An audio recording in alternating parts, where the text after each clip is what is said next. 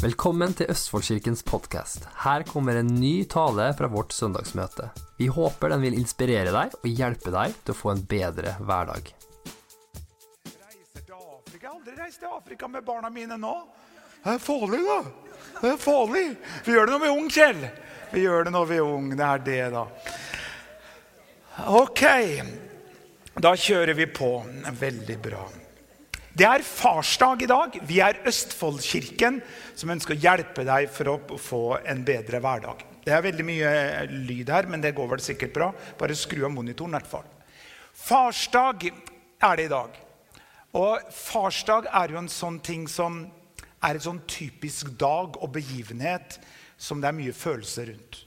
Du har farsdag, du har morsdag, du har julaften. Du har liksom slike dager hvor det er lett å tenke tilbake og tenke litt på hvordan en status quo er. I dag tidlig så nevnte jeg for en, eh, for en eh, kollega som jeg jobba med, og så sa jeg at i dag er det farsdag, så jeg skal til kirken eh, og, og snakke om farsdag. Så jeg viste noe av mine powerpoints som jeg skal vise nå etter hvert. Og, og da fortalte hun av det at hun var samboer med en mann som da hadde voksne barn fra tidligere forhold. Og de var godt voksne, over 20 år osv. Men hun sa det at de har aldri noen gang markert og feira farsdagen eh, for sin far. Eh, Nå er jeg privilegert at eh, barna mine har satt pris på det. Men jeg sier dette fordi at det er lett nå når jeg sier nå skal jeg snakke om farsdag, så er det lett å zoome ut. Zup, det er ikke noe for meg. Klikker deg ut eller slår av, eller du begynner å tenke på noe annet, eller begynner å surfe på telefonen, for du tenker sånn så Jeg er ikke far. Eller jeg, er ikke, jeg er ikke en mann engang. Eh, Jeg er kvinne. Jeg er ikke mor engang. Eh, Jeg er for ung, jeg er for gammel. Altså, lista er lang over at du tenker som så. Jeg er ikke kvalifisert til at dette er et budskap for meg. Men heng inn der, så skal jeg vise deg og dra det inn på en sånn måte at du, dette er noe for oss alle sammen. Men det må jo være lov eh, i forbindelse med For det første så begynner jeg å bli en eldre mann og begynner å nærme meg halv, halvgodt løp. Vi har jo tenkt å bli 120 hele gjengen om Jesus dryger, har vi ikke det? Så nå er jeg 55, så det begynner å nærme seg halvgodt løp. Men vi tror jo, som pastor Brian sier igjen og igjen, at det beste ligger fortsatt foran oss. Og alle sammen sa vi tror, det, vi tror at vi blir sterkere og sterkere.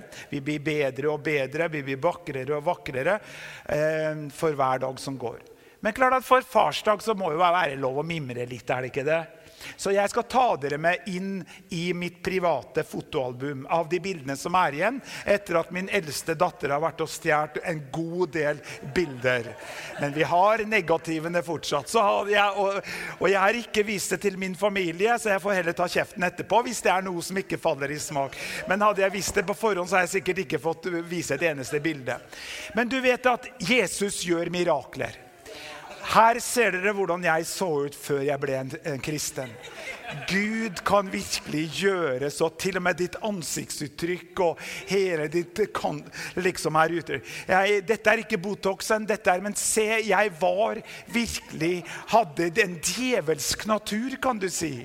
Ser du det? Det er meg. Det er meg i Afrika. Det er faktisk meg i Afrika foran hekken rundt vår eiendom. Ja, slik levde vi. Nei, det var jo sånn, Hilde er jo partygirlen. Hilde er jo liksom Hver dag er en fest. Og, og, og da når vi hadde bursdagsselskaper, så var det liksom mange ganger temabursdager. ikke sant?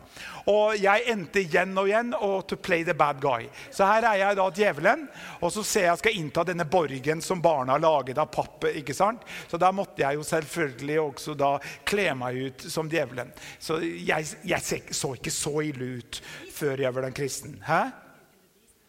Jo, ja, det var tema Beauty and the Beast, ja. Så jeg var beautyen, eller? Nei. Nei, jeg var ikke beauty. No. Det var beauty on the beast-tema. Og så ser vi her en av bildene. Jeg vet ikke om det er bildene til høyre. Ser du Maria og Hanna. Og her har vi vært ute i slummen og gitt av klær og mat osv. til en fattig familie gjennom en lokal kirke hvor vi bodde. Og, og når jeg tenker på dette med farsdag Jeg skal ikke sitte her og mimre resten av dagen. Det er liksom for å heller få komme hjem til meg, og så får du se resten av fotoalbumene av de som er igjen. Men, men det må ha lov til å snakke litt før jeg på en måte preker litt her er at noe av vår, Vi dro jo til Afrika for å være der og et halvt år, og ett og et halvt år ble til 14 år. Og jeg sier sånn Det hadde jeg aldri i livet gjort i dag. Når jeg ser tilbake, så, så gikk jo bra. Seks ganger hadde vi forsøk på innbrudd. og Hvis man ringer politiet, så sier politiet vi kan ikke komme, for vi har ikke noe bil. Og når de kom for å gjøre innbrudd, så kom de i horder. Du måtte tenke security hele tiden osv. Men barna hadde en fantastisk oppvekst osv. Jeg, jeg angrer selvfølgelig ikke at jeg dro til Afrika. Det forvandla livet vårt. Men mange ganger så er det som så, kjære Gud, vis meg hva som ligger foran meg. Det kan du slutte å be om. Hvorfor skal du gjøre det? Om du skal kjøre til Trondheim midt på natta og skal kjøre Østerdalen Du trenger ikke kunne være en sving. Det eneste du trenger, er å passe på at lyset er slått på bilen din om du kjører om natta.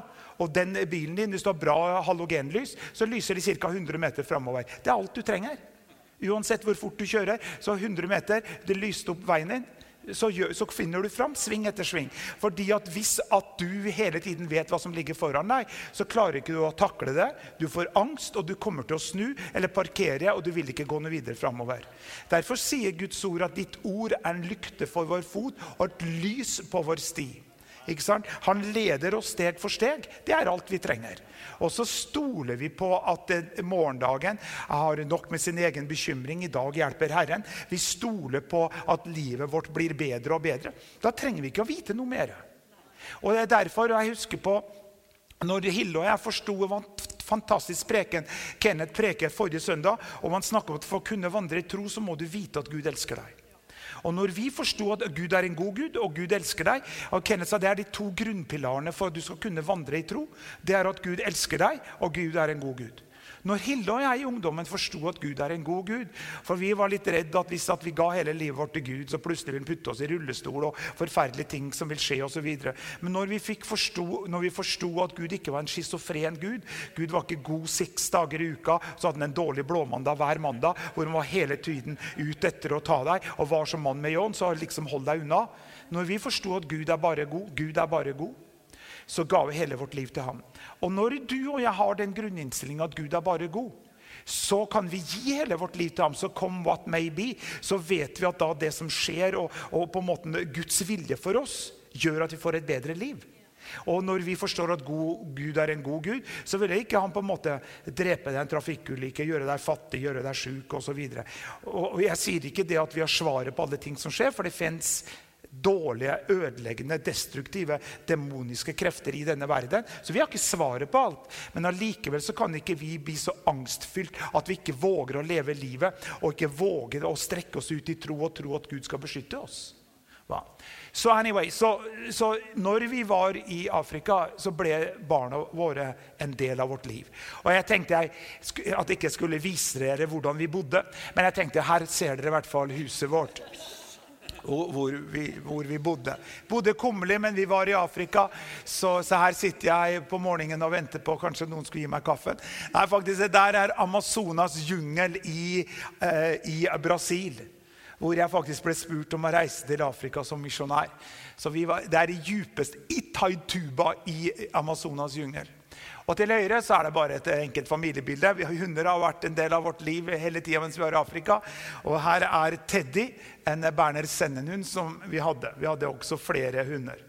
Det, det, det, det her har ikke noen ting med min preken Jeg må få lov til å gjøre sånn. Det er farsdagen min. Jeg gjør hva jeg vil. jeg.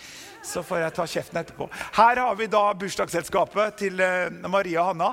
Og her Kenneth, kan være svaret hvorfor barna dine sitter på bordet og spiser. Og jeg må ærlig talt si at Maria, som er den ordentlige i vår familie Hvis du kommer hjem til Maria, så er alt strøkent i Marias hus.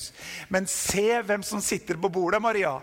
Hvem er det som sitter på bordet og spiser kake? Det er Maria. Så det kan være de genene som, som, kanskje er det. Her er bare et annet bilde. Barna mine gikk ikke sånne silkekjoler hele tiden. Men det er poenget er jo det at mange ganger så var det jo i forbindelse med bursdager at du begynte å ta litt bilder. da. Men her er faktisk eh, kona til Thomas Mudé, og jeg tenkte på når jeg så det bare Det viser realiteten der nede. Hun faktisk ble drept på gunpoint når hun var på, hjem, på vei hjem med barna sine. At noen kom inn og bare skjøt. Hæ? Ja, par, par, hundre meter unna der så ble hun drept med gunpoint. De skulle stjele bilen, og så bare skjøt de henne i hodet, og hun døde momentant. Det var flere år senere. Det er kona til Thomas Mudde. Så her var bare en av bursdagsselskapene. Og dere alle sammen har jo skjønt at, jeg, at pastor Erik er en handy man. Så her lager vi dukkehus i Sverige. Jeg tror det er eneste gangen jeg ser ut som jeg lager noe. Og, og det, var, det, var, mens vi bodde i Strømstad, at vi skulle lage da, et dukkehus. Men resultatet ble jo ganske bra. Men det er ikke det, da. Det er, da er vi i Afrika, og vi fikk en profesjonell snekker til å lage det. Men her har vi silkekjolene, så barna mine de gikk i alle 14 årene som vi var i Afrika, bare gikk barna i slike kjoler hele tida. Nei, de gjorde ikke men det var en bursdagspresang hvor vi hadde fått en snekker til å lage da, eh, et dukkehus for barna. For her er vi midt inne i Barbie-verdenen. Vi, barna mine hadde mer enn normalt uh, mange barbier. Jeg tror de hadde 70 eller 80 barbier. De er fortsatt der og venter på barnebarna. Men det som var veldig moro, var at uh, Maria Hanna var jo en del av livet vårt. Og og de var med på når vi hadde kampanjer og korstokk. Og jeg har noen videoer hjemme som jeg skal prøve å få spilt over til DVD. Der må jeg holde langt unna barna. Det er noen fantastiske videoshots vi har. Hvor barna, bl.a. Hanna og Maria, står der. De er kanskje en fire-fem år. De står der og danser bak Vi hadde sånn svær kampanje eh, i Mathari Valley, verste slumområdet i Narobi. Og Maria og Hanna står der og danser til disse afrikanske rytmene, Så støvskya står tusenvis av mennesker. Men så eh, filmfotografen fikk filme akkurat da. og akkurat så, og, så, og så mister han av trusa mens han danser. Så har hun kjole på seg og liksom bare og står der og danser. ikke sånn, Og så plutselig har hun trusa nedpå der. Hun hadde jo da kjole. Og du ser bare han er på med trusa igjen og bare fortsetter å danse. Den fins på video et eller annet sted, og den skal, skal kunne vises da. Men, eh, men her er det da Maria Hanna. De har jo vokst opp litt siden det. Er inne i Masai-land gjennom Maria bare rister på hodet. Det er så morsomt. Og Jeg angrer deg nå, Maria, at du ikke tok alle bildene. Ja, får høre det etterpå. Her er de inne i Masai-land eh, sammen med skoleklassen sin. Og la meg bare eh, avslutte den eh, private fotosesjonen her. Her ser du Maria og Hanna. De hadde en happy barndom. Det bildet faktisk av den løva er jeg selv som har tatt. Så nær var jeg. Hadde ikke noe zoom. Så nær er jeg. Vi var inne i vi var inne i nasjonalparken i Narobe, men det var jo løver like utenfor hvor vi bodde. Løver og, og, og geparder osv. Men det var noe av hvor, hvor egentlig kontrastene var at du beskyttet barna dine så de hadde en god oppvekst samtidig som man sov med et øye åpent og et øre åpent. For det var jo et farlig land med da, flere ganger forsøk på innbrudd. Hille hadde jo et forsøk på gunpoints hvor de kom. En banditt hoppet opp foran bilen og prøvde å stoppe Hilde når hun skulle kjøre fra en vei inn på en større innfartsvei. Og så kommer en med en gunpoint rett opp i hodet til Hilde. Og det, det var, på den tiden så var det nå er det mer, men det var gjennomsnittlig ni gunpoints i Narobi hver dag. Hver dag. Eh, og, men Hilde uten å tenke bare gir full gass og kommer seg unna. Og det var jo bare et mirakel. For de fleste bare tar man og skyter hodet av og stjeler bilen osv. Det var vår hverdag som vi levde med. og klart at Hvis at du da var så fylt av angst at du sov dårlig, da var det bedre å reise hjem. Så folk da, Det var jo flere ganger det var nært å bli borgerkrig. og Fortsatt så er jo Kenya akkurat der nå, ved en crossway. Det kan bli borgerkrig, det kan bli fullt kaos i forbindelse med valget osv. Så, videre. så klart vi har et hjerte eh, for, for dette. Men eh, jeg må bare avslutte med dette. Dette er mitt bilde på min PC-skjerm. Det er tatt på Gjevilvatnet. Det er en av Norges beste fotografer, Morgan Frelse, som har tatt det bildet. Han ligger faktisk bokstavelig talt 200 meter unna og tar det bildet. Hvor vi kommer gående, og så zoomer han oss inn. Og, det, dette er bildet som jeg har på min PC-skjerm. Men Jeg har bare skrevet en tekst. Virker kanskje platt å si det her, men, men, men jeg kaller det 'Sammen mot målet'. Og Før jeg begynner å preke, og skal vise deg et bibelvers. Og, og jeg sier det sånn i mine tunge stunder så trøster jeg meg det at hvert fall det var én ting jeg lyktes med i livet. Og det var jo at jeg var en bra avlshingst. At jeg produserte to bra barn. Jeg brukte å sa det Når jeg har liksom mine depressive momenter, så sier jeg barna mine de fikk hjernen til mora, kroppen til mora og etternavnet mitt. Men det er ikke dårlig. Nå kan jeg jo ikke si det engang, men Hanna har i hvert fall beholdt Bedsvåg. Det er jo bra, for Mo er jo veldig kort. ikke sant? Men uh, Maria har jo et veldig fargerikt navn. Men jeg, men jeg, må si det her, og det sier jeg, jeg skal ikke gråte og osv. Men klart, min stolthet i livet er jo familien. Og klart, Nå må ikke du zoome ut og tenke ja, men du skulle visst hvordan min familie er. Og så videre. jeg kommer til å tenke på hva en, For mange år tilbake hvor at vi ikke, vi, jeg så så gammel og grå ut, skulle jeg si, så var det en eh, dame fra, med utenlandsk eh, bakgrunn, hun var engelsktalende, som kom inn på møtet her. Og så kom hun inn, og hun fortalte oss det selv her.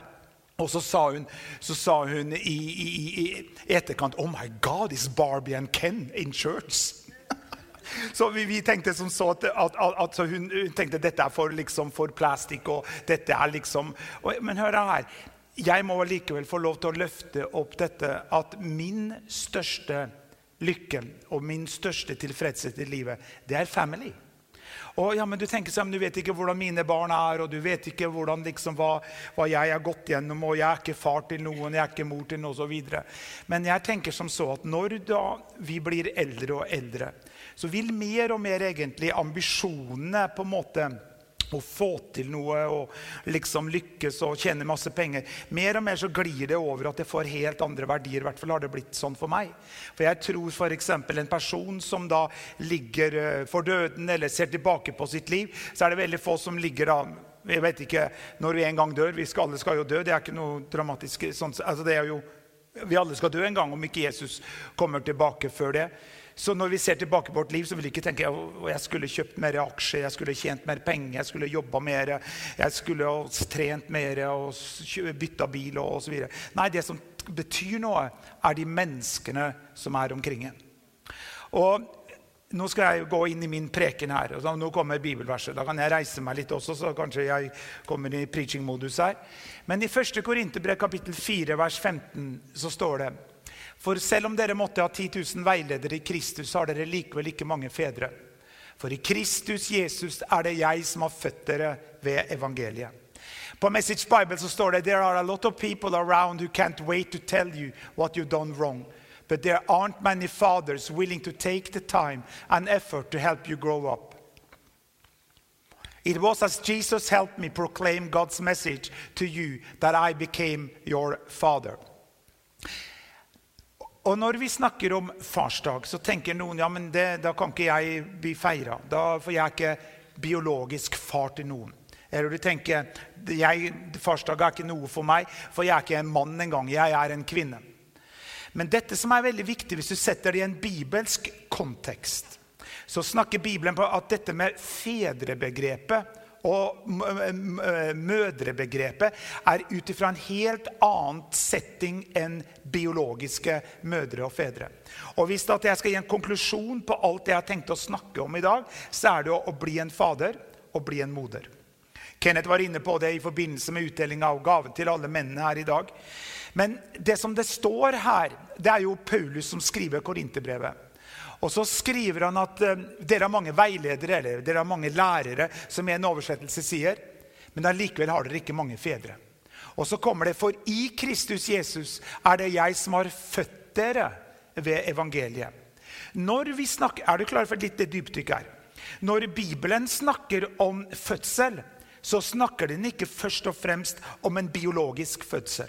For da er det mange kvinner som da er diskvalifisert fra å kalle seg for moder. Det er også da mange menn som er diskvalifisert for å kalle seg for en biologisk far, hvis ikke det er de som er den som har kommet med, med det som gir liv eh, i, i, prosessen eh, av at det blir et barn. Men Bibelen snakker allikevel dette med å føde fram noe.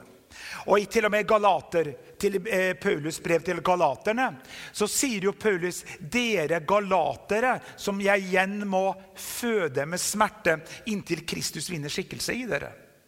Og For å vise dette perspektivet, for dette tror jeg egentlig er det viktigste perspektivet du og jeg kan komme inn i som et menneske og også som en kristen. Vi har jo tidligere søndager fram, før denne forkynnelsen snakket om Østfoldkirkens visjon. Vi har brakt fram det vi kaller misjonsbefalingen, hvor Jesus sier at 'gå derfor ut og gjør alle folkeslag til hva? Til disipler'. Han sa ikke 'gå derfor ut og gjør alle folkeslag til kristne'. For det er liksom, det er første steg. Du må først bli en kristen for å bli en Jesu disippel. Derfor er, synes jeg det er et veldig fint navn eller fint uttrykk om folk sier at er du en kristen? Ja, jeg er en kristen. Hva vil det si å være en kristen? Det å være en kristen er å være en Jesu etterfølger. Vi prøver å etterfølge Jesus i vår måte å tenke på, vår måte å tale på, vår måte å leve på, vår måte å omgås med penger, andre mennesker osv. Jesus er vårt store eksempel. Vi er en Jesu etterfølger. Og i den prosessen fra å bli en kristen Da kan du sammenligne det med Det er som å føde en baby på sykehuset. Da er den født. Det er da på en måte kan man si, da er man som en kristen. Men hver oppegående mor eller far vil jo ikke bare gi et visittkort til sin nyfødte baby og si 'Ring meg, Kalle, om du, om du trenger meg.' 'Ring meg, Bertha, om du trenger noe hjelp.' Nei, det, da vil jo barnevernet stå der med en gang og ta det barnet. For det barnet vil jo være død på noe, bare på noen døgn hvis ikke det blir opp, overgitt til omsorg til å få mat og bytte på bleier osv. Her er egentlig som jeg tror egentlig er nøkkelen for et lykkelig liv. Et, og det gjelder kristen eller ikke kristen. Det er bokstavelig talt å bry seg om andre mennesker. Det er bokstavelig talt å komme ut av selviskheten, bry seg om andre mennesker, som en kjent psykolog sa, eller psykiater, husker ikke på det. Men han sa det at han hadde blitt spurt hva er ditt beste råd til mennesker som virkelig sliter med tunge depresjoner og meningsløshet i livet. Han sa gå ut av din egen dør, gå til noen i nabolaget som sliter mer, har større problemer enn deg selv, og prøv av alt det, av, av, gjør alt det du kan for å hjelpe de menneskene. Og Derfor kommer jo Kirken inn, derfor kommer jo dette prosessen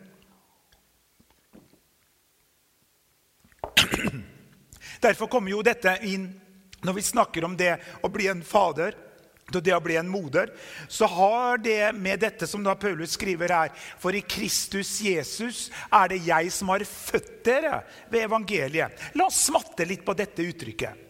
Hva vil det si for i Kristus Jesus er det jeg som har født dere ved evangeliet. For hva er det Paulus sier her? Han sier det er mange som hele tiden skal fortelle dere hva dere skal gjøre. Men jeg er den som har føtter. Leste jeg Message Bibelen, eller? Jeg gjorde det, ok. For Da kan jeg referere til det. For, at, for å få oversatt på godt norsk, Message Bible, så står det det er jo mange mennesker rundt dere som ikke kan vente med å fortelle alt det du gjør feil. Men det er ikke mange fedre som er villige til å ta den tiden og den anstrengelse det er til å hjelpe deg til å vokse opp. Det var slik at, som, at, at, eh, eh, var slik at Jesus hjalp meg til å forkynne Guds budskap til deg, at jeg ble din fader. Og det er sånn, klart at Jeg er biologisk far til, til to barn. Vi hadde egentlig fem barn, men vi ga bort tre og beholdt de to beste. Ja, nei da, Jeg sa det en gang på ungdomsmøtet altså at Hanna var adoptert fra Øst-Europa. og så, så, lot jeg det henge der. og Alle ungdommene satt bare og så på meg, så Hanna måtte gå opp fram og sagt at han bare tuller. Men poenget er det at, at da, og, og, Dette er så viktig at du og jeg forstår på en sånn dag som dette med, med farsdag eller morsdag. eller hva det er, At du er ikke liksom på en måte ikke en ordentlig far om ikke du rent biologisk har da født fram et barn. For ut ifra en bibelsk kontekst så kan du gjøre deg til en far gjennom å bli involvert i andre menneskers liv. Nå er ikke jeg en psykolog, men det finnes, finnes eh, forskninger. og Igjen og igjen så snakker man at noe av grunnleggende problemet til mennesker i voksen alder det er et forvrengt eller mangel på et godt farsideal. Et godt farsbilde. Jeg vet, og Mange ganger så kan vår måte i voksen alder at vi sliter med ting, om det er forkastelse, dårlig selvbilde osv., videre, og, og du kanskje ikke tenker på spesielle hendelser da du var liten, men i din underbevissthet så kan det være kanskje allerede da du var et lite barn eller en liten gutt, så var det ting som ble sagt til deg, gjort til deg, som, som la seg inn i din underbevissthet, og som har preget deg i voksen alder, så du sliter med forkastelse dårlig selvbilde, depresjoner eller uansett hva det er for noe. Men la meg skyte inn med en gang. Men jeg har gode nyheter til deg. For gjennom fornyelsen av ditt sinn med Guds ord, så kan En hellig ånd og Guds ord begynne å virke i ikke bare i toppetasjen, men også i kjelleren, i din underbevissthet, og være med å forandre ditt beliefssystem, som man snakker om. Ditt trossystem. Og når du igjen og igjen, som Kenneth var inne på forrige søndag, fantastisk preken, når du igjen og igjen tenker på Guds ord, bekjenner Guds Guds ord, mediterer på Guds ord, hører podcaster, hører positiv innflytelse i ditt liv, om det har en positiv attityd og undervisning og tankesett som er basert på en bibelsk tankegang Når du igjen og igjen lar det begynne å prege ditt syn, så gjør du som Bibelen sier, du blir vasket ren i vannbadet av Guds ord. Da har du muligheten til å forandre ditt livssystem, så plutselig slipper forkastelsen og selvforakten, depresjon eller ting begynner å slippe taket i ditt liv. I godt voksen alder. Og hva er det som skjer? For det er It's not by might, it's not by power, but it's by my spirit, says the Lord. Hva er det som skjer? Guds ord og Guds ånd da begynner å virke inn i din underbevissthet. Ok, Det er en egen preken i det. Men det som jeg da vil si, er at hvor viktig det er med et godt farsbilde. Og klart, Vi lever i et pluralistisk samfunn hvor det ikke er lenger eh, mor og far og to barn som er liksom den dominerende sosiale statusen på de fleste mennesker i, i Norge. Der tror jeg rundt ca. 50% av Norges befolkning er enslige. Jeg sa ikke ensomme, men enslige, hvor det kan være en mor med barn eller en far med barn osv. Så, videre.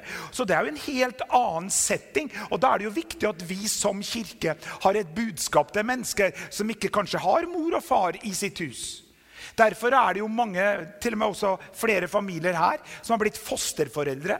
Og det beundrer jeg enormt, for jeg jobber mye med barn innenfor eh, barnefamilieetaten, barnevernet osv. Hvor det er barn da, har, hvor barnevernet har måttet gå inn og med, med, makt og tvang ta barna bort fra hjem hvor det har vært eh, omsorgssvikt og vold osv. Og, og, og ha dem på hemmelig adresse. Og man går inn og blir nesten som en far og en mor liksom, i, i hjemmet og jobber med dem. Og, og da er det veldig mye traumer og, og ballast man har seg, med seg pga. en dårlig bakgrunn. Men her kommer jo budskapet på en farsdag inn. Hvor du og jeg i møte med mennesker, i skolesituasjoner, uansett hvor det er, i møte med mennesker som kanskje ikke kommer fra en mor, far og to barn, familie, og mor er hjemmeværende hele tiden og far er ute og jobber. Sånn var det når jeg vokste opp. Men det er jo 520 år siden. Det, settingen er jo veldig annerledes nå. Men du, du og jeg i møte med mennesker på, eh, på, kolonialbutikken, i skole, i jobbesituasjoner, i, på treninga, om det er i møte med voksne mennesker eller om det er i møte med med, med, barn, så må du hele tiden tenke du er en fader, du er en moder. Og mennesker da som ikke har en farsfigur Noen vokser jo opp med to mødre. Noen vokser opp med to fedre og har ikke noe, mors, eh, morsbilde. Men det er her du og jeg må ikle oss Kristi skikkelse. Fordi at Kristuslikhet er lik mannlighet. Kristuslikhet er lik kvinnelighet. For i ham finnes det det kvinnelige og det mannlige. Så Derfor, som en dame, så når du blir mer lik Jesus, så blir du også mer kvinnelig. Når du blir mer lik Jesus som en mann, så blir du mer mannlig. Uten å gå noe mer inn på hva det er for noe. Men poenget er i møte med alle mennesker. Du kan møte en 90-åring, og du selv er 25. Så kan den 90-åringen kanskje for første gangen eh, i sitt liv kjenne seg elsket av en far. Og det opplevde man gjennom en 25-årig gutt som har blitt frelst. Men den gutten vokser i Kristus, blir mer og mer lik Jesus og kan vise faderlig omsorg for en 90-åring på aldershjemmet f.eks. For, for du er en far. Du kan være en 17-åring. Hør her, de, Den gjengen som fulgte Jesus Mange ganger ser vi for oss noen grå, gamle gubber på 40 pluss. De var jo knapt nok, Mange var jo ikke knapt nok 20 år engang. De hadde ikke hår på brystet ennå. Og Jesus sa, 'Kom og følg meg'. Hva? Og så når da pinsedagen kom De var jo ikke utlært. De ble jo kasta inn i det. Peter, som hadde fornekta Jesus, er banna og så gøy, vet du. Han fikk en ny sjanse og stilte seg fram og preka. Og 3000 menn pluss kvinner og barn ble frelst. Det kalles oppreisning. Hva? Så når Paulus sier her at det er, mange som, det er mange som kvakler, det er mange som prater, det er mange som vil pirke i deg, det er mange som vil fortelle deg hva du skal gjøre, liksom, hvordan du skal leve, hvordan du skal spise hvordan du skal gjøre. Men sånn, det er mange veiledere, mange lærere, det er mange trender i, i tiden. Men det er ikke mange fedre som har født deg med smerte. Og Hva betyr dette med å føde med smerte? Det har med dette å våge å bli involvert i folks liv. Det er våge å banke på døra og si 'trenger du hjelp'? Det er våge å brette opp armene og si 'skal jeg hjelpe deg'? Hvis naboen er en enslig kvinne, det er too much for her. Det er liksom om du går over og spør om du kanskje skal lufte hunden. eller Ta og Fjerne katta eller et eller annet, liksom. Eller å ta hånd om barna. Gjør noe. Våge å involvere seg i andre menneskers liv. Og, det du ikke tenker på er at Hvis du er en kristen, så vil du utstråle en renhet av faderlighet eller av moderlighet. Ok. Det var det ene bibelverset. Så det er egentlig det jeg snakket Her er det Kenneth da, som driver og holder på. Nei, det er ikke det, Kenneth. Du kaster dem dobbelt så høyt. Hvis Kenneth skal ta et bilde, så ville ikke det vært med barnet i bildet. Det ville vært over. Men det er jo dette med å bli en far til noen. Så spør deg selv hvem er jeg far til. Jeg biologisk sett er far til Maria og Hanna. Og jeg er veldig stolt av det. Men spør deg selv, du, du som kvinne, du som ung, du som gammel. Hvem er jeg far til? Hvem er jeg mor til? Ja, men seriøst. Hvem er du far til? Hvem er du mor til? For poenget er det, når du og jeg kommer inn i det, så kommer det menighetsvekst. Det kommer disippelskap. Vi oppfyller misjonsbefalingen. Pluss at vi er med å bringe legedom til mennesker som kanskje aldri noen gang har hatt dette farsidealet. Som aldri, aldri har hatt denne farsfiguren. Ja? Det, det, de kan godt ha vokst opp i, i, i et hjem. Men hvis far selv i huset hadde sine greier. Derfor mange ganger så er det jo tragisk at de som eh, utøver vold mot barn, ofte så kommer de fra et voldelig barn. Mange ganger de som blir alkoholikere, kommer fra et alkoholisert hjem. Det er jo helt utrolig. Men, men, men den, den trenden kan brytes. Så, så, så jeg vil at du skal gå hjem med dette spørsmålet og tenke på det. Hvem er du mor til? Hvem er du far til? Om du ikke har noe navn det kommer opp, så bli involvert. Ja, Hvordan gjør jeg det? Nei, Du kan f.eks. Eh, melde deg til å bli, ha en turnustjeneste på søndagsskolen. Da er det jo møte med, med, med, med, barn. Hilde elsker det. Jeg liker bare ikke at hun går og gjør det den, da, søndagen jeg preker. For Jeg ønsker, elsker å ha henne her på første rad, for hun er min greatest supporter sammen med barna mine. Så det er veldig bra. Men Hanne er jo der ute. Du kan bli med på søndagsskolen. For du har vært og svetta litt nede på spenst. Du kan melde deg til å bli med på ungdomsarbeidet. Uansett hva det er, for det er i møte med mennesker. Og her er det viktig at du, da, som kanskje den yngste i flokken, new kid on the block, kan allikevel bringe faderlig kjærlighet, moderlig kjærlighet og oppreisning til mennesker som er langt, langt gamlere enn deg. Ja? Og, og, og, de vil merke at du har en, en en, en, maturity, du har en modenhet som ligger over deg. De kjenner seg elsket. Kjenner, sånn som Anders og Linda. Ikke sant? Det de, de, de, de, gjør ut ifra dette å være et fosterhjem De, kaller, eh, henne, kaller eh, Anders og Linda for mamma og pappa. ikke sant? Det har ingenting med dette biologiske Men dette har med å bygge den lokale kirke. For Paulus sa, at, eh, som de leste igjen, at for i Kristus Jesus er det jeg som har født dere ved evangeliet. For dere som, som, eh, som har født barn, så har jeg forstått at det er litt vondere enn høysnue. Men nei, alle menn takker Gud for at ikke vi er kvinner hvis du har vært med på en fødsel. Bare, alle mannfolka sa Jo, det er sant. Men Paulus bruker dette uttrykket at 'mine barn som jeg føder med smerte', inntil Kristus vinner skikkelse i det. Men hva er det du gjør? Jo, du, du gir ikke opp. Du fortsetter å pushe. Du fortsetter å, å, å, å være med og arbeide for å få fram Kristuslikheten. Du trekker deg ikke unna menneskene. Du holder dem der. Du er med å fortsette å involvere deg osv. Her er det ikke snakk om å trenge seg på mennesker som ikke vil ha hjelp. Hør her, Når du går rundt epletreet, så skal ikke du drive og hale og dra i et eple som ikke er modent ennå. Men på et epletre så er det bestandig til enhver tid et eple som er moden. Og det er det vi skal høste inn. Men bli involvert, bli en mor, bli en far. Så nå bare avslutningsvis her gode råd på farsdagen. Vi bruker fra tid til annen å planlegge det er undervise om kjærlighetens fem språk. Det, er, eh, det, var livsforvandlende for oss, for vårt ekteskap, å forstå at Hille og jeg vi er, veldig, vi veldig lik i vårt mål med livet, med det å bygge den lokale kirke, vår, vår passion for Gud og, og sånn. Men i personlighetstyper så har dere sikkert oppdaga, for dere som kjenner oss, at vi er veldig forskjellige.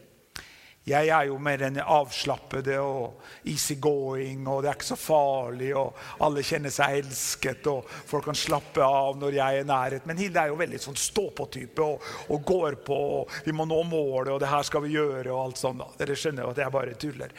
Men dette med kjærlighetsspråkene var, var, var, veldig betydningsfull for oss. Men jeg vet jo også det er skrevet en egen bok om kjærlighetens fem språk, som også får barn. Og Kenneth og Hanna praktiserer det. Og da er det jo fordi at et, For ett barn så kan det være at det å tilbringe tid med pappa eller mamma er viktig. Andre, alle fem kjærlighetsspråk er viktig, men noen er viktigere for noen. Du har, kjær, eh, du, har, eh, du har, tid, du har tjenester, du har gaver. Du, hjelp meg. Eh, ga, ord og anerkjennende ord og, en, og fysisk berøring. Det er det jeg gjentar. Du har fysisk berøring, tjenester, ord, tid, og gaver. Og da Når du finner ut hva som er viktigst for barna så F.eks. Victoria og Johannes så er det, for, eh, er det Victoria som er det viktigere for med gaver. var det det? Nei, hun har tid. Og Johannes har, og Johannes har fysisk berøring. ja. Men, eh, men, eh, men, det er en grense for hvor mye fysisk berøring han tåler. Også, for Hilde fortalte meg en gang at, at, en gang hun skulle legge dem, og det er highlightet for Hilde når hun får lov til å være barnevakt. På, Det er som regel fredag kveld, så skulle da Hilde være barnevakt. Og Hilde elsker det å lese for barna og alt det der. Så hun legger dem da også, også Det er fredag kveld, og Victoria har lagt seg sin seng, og Johannes ligger i da nederkøya. Så Hilde ligger der og stryker eh, på Johannes, da, for hun vet han elsker jo det. Og så sier plutselig Johannes at 'Beste, eh, ja, beste, nå har du kjerna meg lenge.' Veldig lenge. Ja, du sa 'Beste, nå har du, nå kjæla meg lenge.' 'Beste, nå har du kjæla meg superlenge.' Og så sa han vel 'Hvor lenge skal du ligge her?' Jeg skal slutte nå. Så det er en grense også der, da. Men han liker jo fysisk berøring. Men poenget er det ja, men Du tenker som så, ja, men da er jeg tilbake igjen, men jeg har ikke noen biologiske barn. Jeg, jeg, jeg, jeg omgås bare med eldre mennesker. Alle mennesker har kjærlighetsspråk.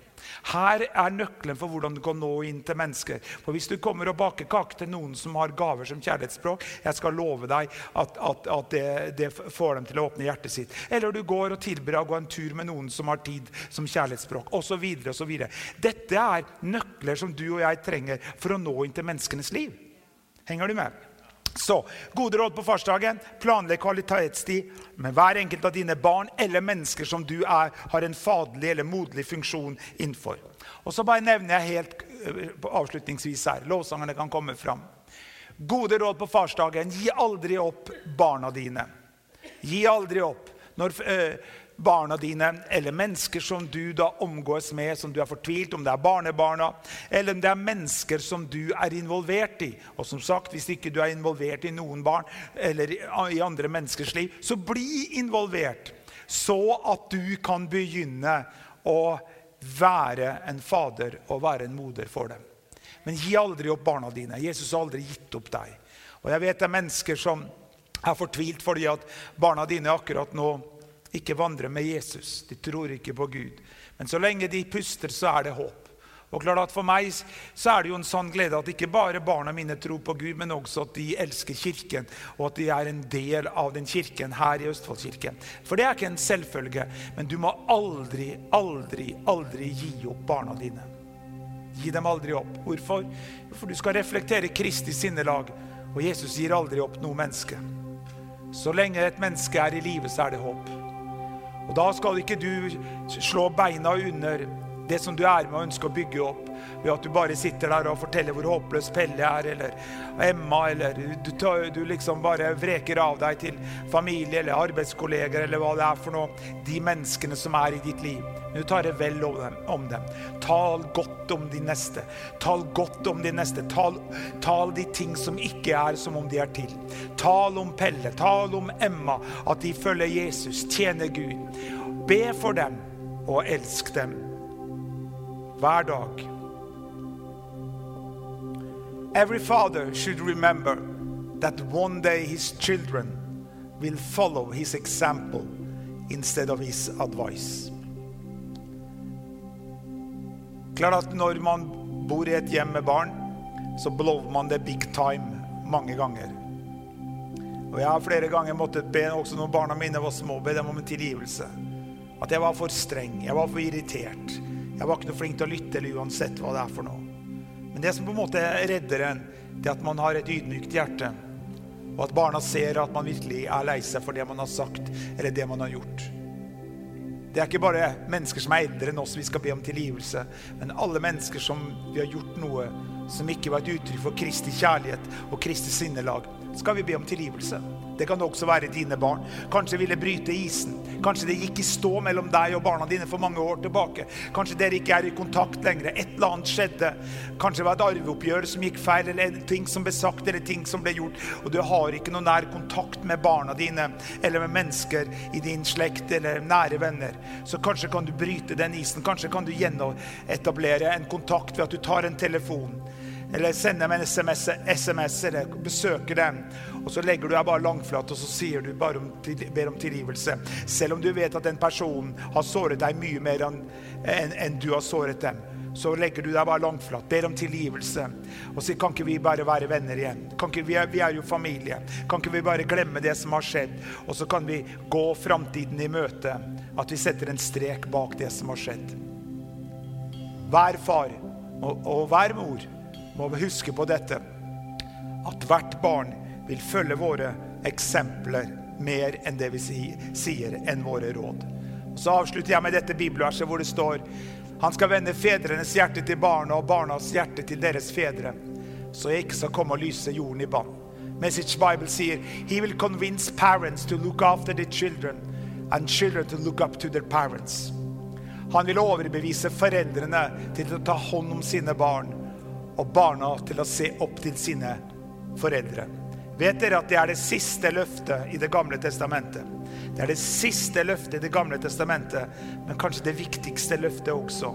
At Gud vil bringe forsoning mellom barn og foreldre. Så tenk på dette. Hvis du tenker jeg var en far, jeg hadde en moderlig innflytelse med noen, men et eller annet skjedde. Så lenge du og jeg er i live, så kan vi bringe forsoning. Det til og med står i Skriften at vi har fått forsoningens tjeneste. La dere forlike med hverandre. Og gjennom ditt hjerte av kjærlighet, av tilgivelse og villig til å tilgi, villig til å glemme, så vil du gjøre at menneskene også kan åpne sitt hjerte og ta imot Guds kjærlighet, Guds tilgivelse, Kristi hjertelag, Kristi karakter, som en fader, som en moder, gjennom deg. Amen. Om du er her i dag og hører min røst og ser på dette programmet og ikke kjenner Jesus Dette med farsdag er sårt å tenke på. Du kanskje føler deg ensom, men ting har skjedd i ditt liv. Det er mye du skulle gjort annerledes. Gjort er gjort. Du kan ikke gå tilbake i fortiden og rette det opp igjen. Men du kan bevare ditt hjerte framfor alt du bevarer, for livet går ut ifra det. Og gjennom å gjøre det, så kan du få en lys framtid, uansett hva du måtte gå igjennom. Men det starter med å si ja til lysenes Herre. Hans navn er Jesus Kristus, som kommer og lyser opp i mørke kroker i ditt liv. Så ber den enkle bønnen sammen med meg og si, kjære Jesus, Kjære Jesus, kom inn i mitt hjerte. i mitt hjerte. Jeg tar imot deg nå imot deg som min personlige frelser som min person og som min Herre. og som.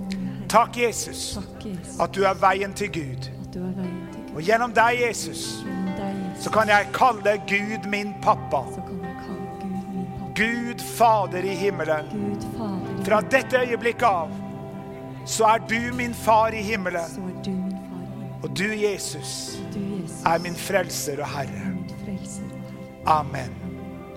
Amen. Amen. La oss alle reise oss.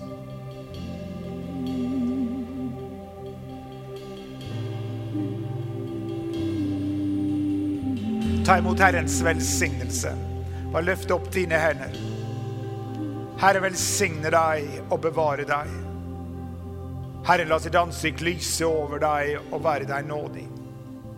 Herre løfte sitt åsyn på deg og gi deg fred. Og gå i fred og tjen Herren med glede i Faderens, i Sønnens og Den hellige ånds navn. Og alle sammen sa Amen. Alle mannfolka sier 'Jeg er en fader'. Alle sammen sier det. 'Jeg er en fader'. Alle kvinner sier 'jeg er en moder'. Alle kvinner sier 'jeg er en moder'. Amen. Takk for i dag. Skal du si avslutte? Nei, da bare avslutter vi. Det er mat der ute.